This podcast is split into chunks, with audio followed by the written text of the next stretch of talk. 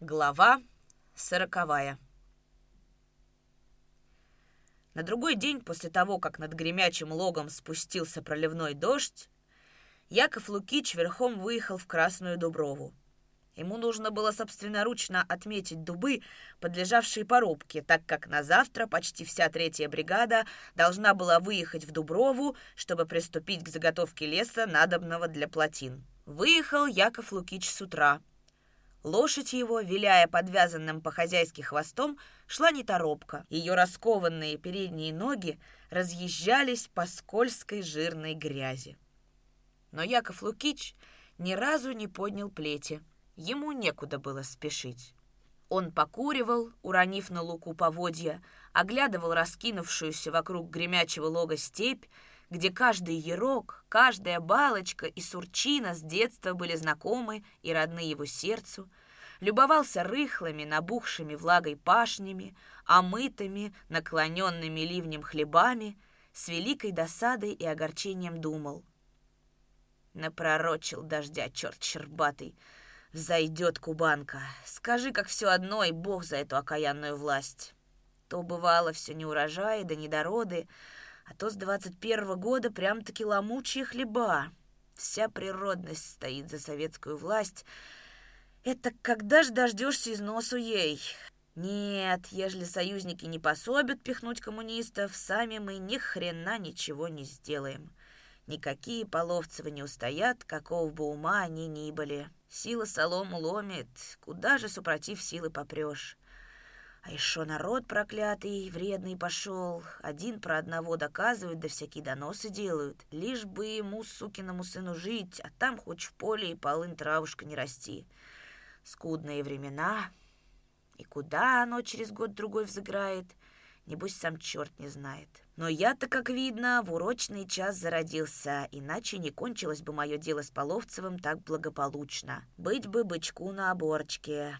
Ну и слава богу, что все оно так пришло в порядок и чистоту. Погодим уж шо, что оно будет дальше. За раз не пришлось расстаться с советской властью.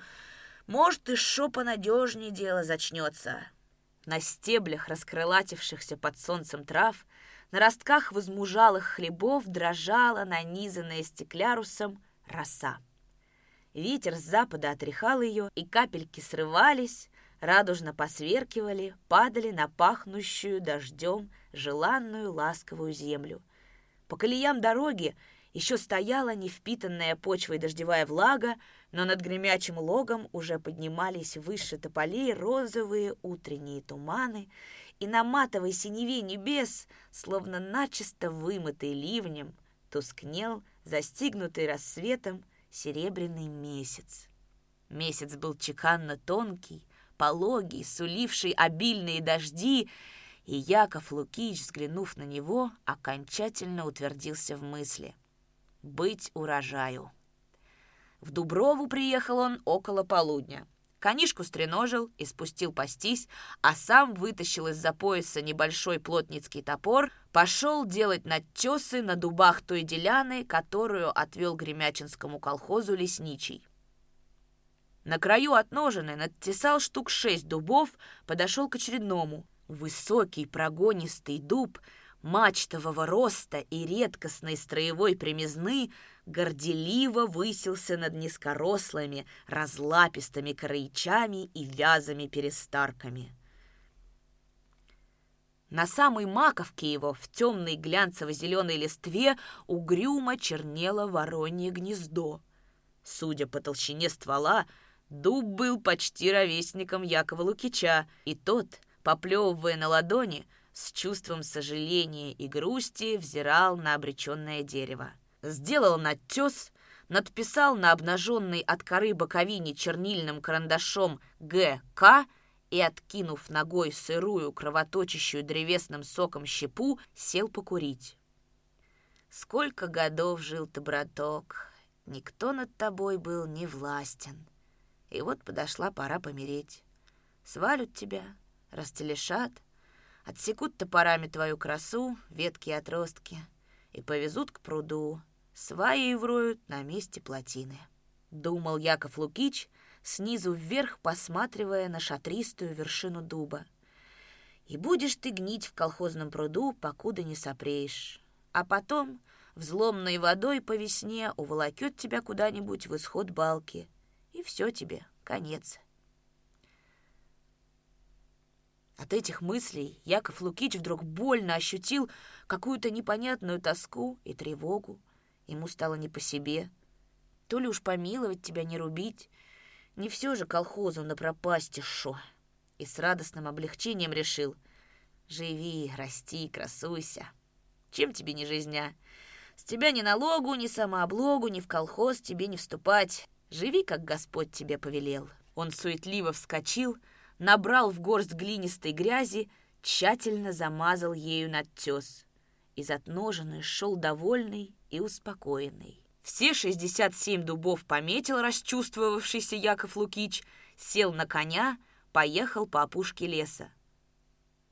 «Яков Лукич, погоди трошки!» — окликнули его на выезде а затем из-за куста боярышника показался человек в черной смушковой шапке и в теплой распахнутой куртке шинельного сукна. Лицо его было черное и обветрено, кожа на скулах от худобы туго натянута, глаза глубоко ввалились, а над белесыми спекшимися губами четко, как нарисованные углем, чернели отросшие пушистые усики. «Не узнаешь, что ли?» Человек снял шапку, настороженно озираясь, вышел на поляну, и только тут Яков Лукич узнал в незнакомце Тимофея Рванова.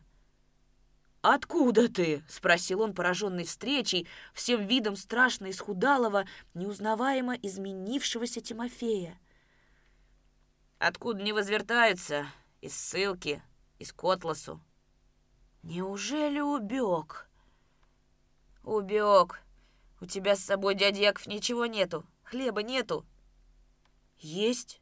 Дай ради Христа, я четвертые сутки гнилыми кислицами». И сделал судорожное глотательное движение. У него дрожали губы, по волчьи сверкали глаза, наблюдавшие за тем, как рука Якова Лукича извлекает из-за пазухи краюху хлеба. К хлебу припал он с такой голодной яростью, что у Якова Лукича даже дыхание перехватило. Рвал черствую пригорелую корку зубами, раздирал мякоть скрюченными пальцами и с жадностью глотал, почти не прожевывая, трудно двигая острым кадыком. И только тогда поднял на Якова Лукича опьяневшие, утратившие недавний лихорадочный блеск глаза — когда, давясь, проглотил последний кусок. «Наголодал ты, парень», — сожалеюще проговорил Яков Лукич. «Говорю, что пятый день с голоду то прелую кислицу съем, то прошлогоднюю сухую тернину найду. Отощал я. Ну и как же это ты сюда?» «Пеше, со станции, ночми шел», — устало отвечал Тимофей. Он заметно побледнел, словно истратил на еду последние силы. Безудержная икота сотрясала его, заставляла болезненно морщиться. «А папаша-то живой, семейство как здравие», — продолжал Яков Лукич, но с коня не сошел и время от времени тревожно поглядывал по сторонам. «Отец помер от воспаления нутра, мамаша с сеструшкой там. А у вас в хуторе как? Лукирья Нагульнова там проживает?» Она, парнишка, с мужем ведь развелась. «Где же она за раз?» — оживился Тимофей. «У тетки живет на вольных харчах». «Ты, дядя Яков, вот что. Ты как приедешь, перекажи ей, чтобы она мне бесприметно нынче же харчишков принесла сюда. Я отощал во взят, не пойду, надо отлежаться, передневать. Да и подбился дюжа, 170 версты ночми, а по незнакомой местности ночью знаешь, как ходить? Идешь вслепую, Пущай принесет. Я, как чудок, поправлюсь, сам в хутор приду. Скучился по родным местам до смерти и виновато улыбнулся. «Как же ты жить думаешь в дальнейшем?» — выпытывал неприятно пораженной встречей Яков Лукич. И Тимофей с ожесточившимся лицом ответил. «Не знаешь как? Я зараз на берючном положении.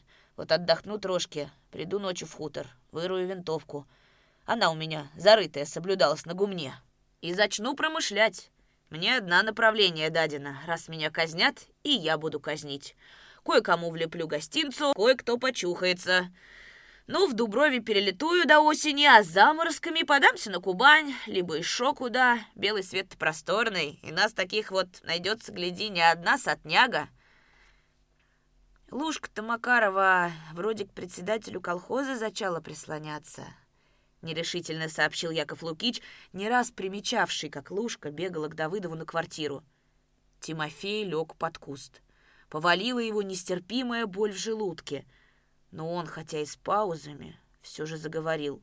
«Давыдову, вражине первому, в его пущай, а лужка мне верная, старая любовь не забывается, это не хлеб-соль». К ее сердцу стежку всегда сыщу. Не заросла, небось? Загубил ты меня, дяденька, своим хлебом. Живот не раздирает. Так лужки перекажи, Пущай сало и хлеба принесет, хлеба побольше!» Яков Лукич предупредил Тимофея о том, что в Дуброве завтра начнется порубка. Выехал из леса и направился на поле второй бригады, чтобы осмотреть засеянный кубанкой участок. На всем пространстве недавно углисто-черной пахоты нежнейшей зеленой прошвой сияли, наконец-то, пробившиеся всходы. В хутор Лукич вернулся только ночью — от колхозной конюшни шел домой все под тем же, не покидавшим его весь день, тягостным впечатлением от встречи с Тимофеем Рванным. А дома ждала его новая и несравнимо горшая неприятность. Еще в сенцах, выскочившая из кухни сноха, шепотом предупредила его. «Батя, у нас гости!» «Кто?» «Половцев и этот, косой. Пришли, чуть стемнело. Мы с маманей как раз коров доили. Сидят в горенке, половцев дюжи выпитые, а этого не поймешь. Обносились, а обои страшно, вши у них кипят. Прямо поверх одежи ходом ходят. Из горенки слышался разговор. Покашливая, насмешливо и едко говорил Литьевский. «Ну, конечно. Кто вы такой, милости дарь? Я вас спрашиваю, достопочтенный господин Половцев» а я скажу вам, кто вы такой. Угодно? Пожалуйста. Патриот без отечества, полководец без армии. И если эти сравнения вы находите слишком высокими и отвлеченными, игрочишка без единого золотого в кармане. Заслышав глухой половцевский босок, Яков Лукич обессиленно прислонился спиной к стене, схватился за голову. Старое начиналось с изного. Конец первой книги.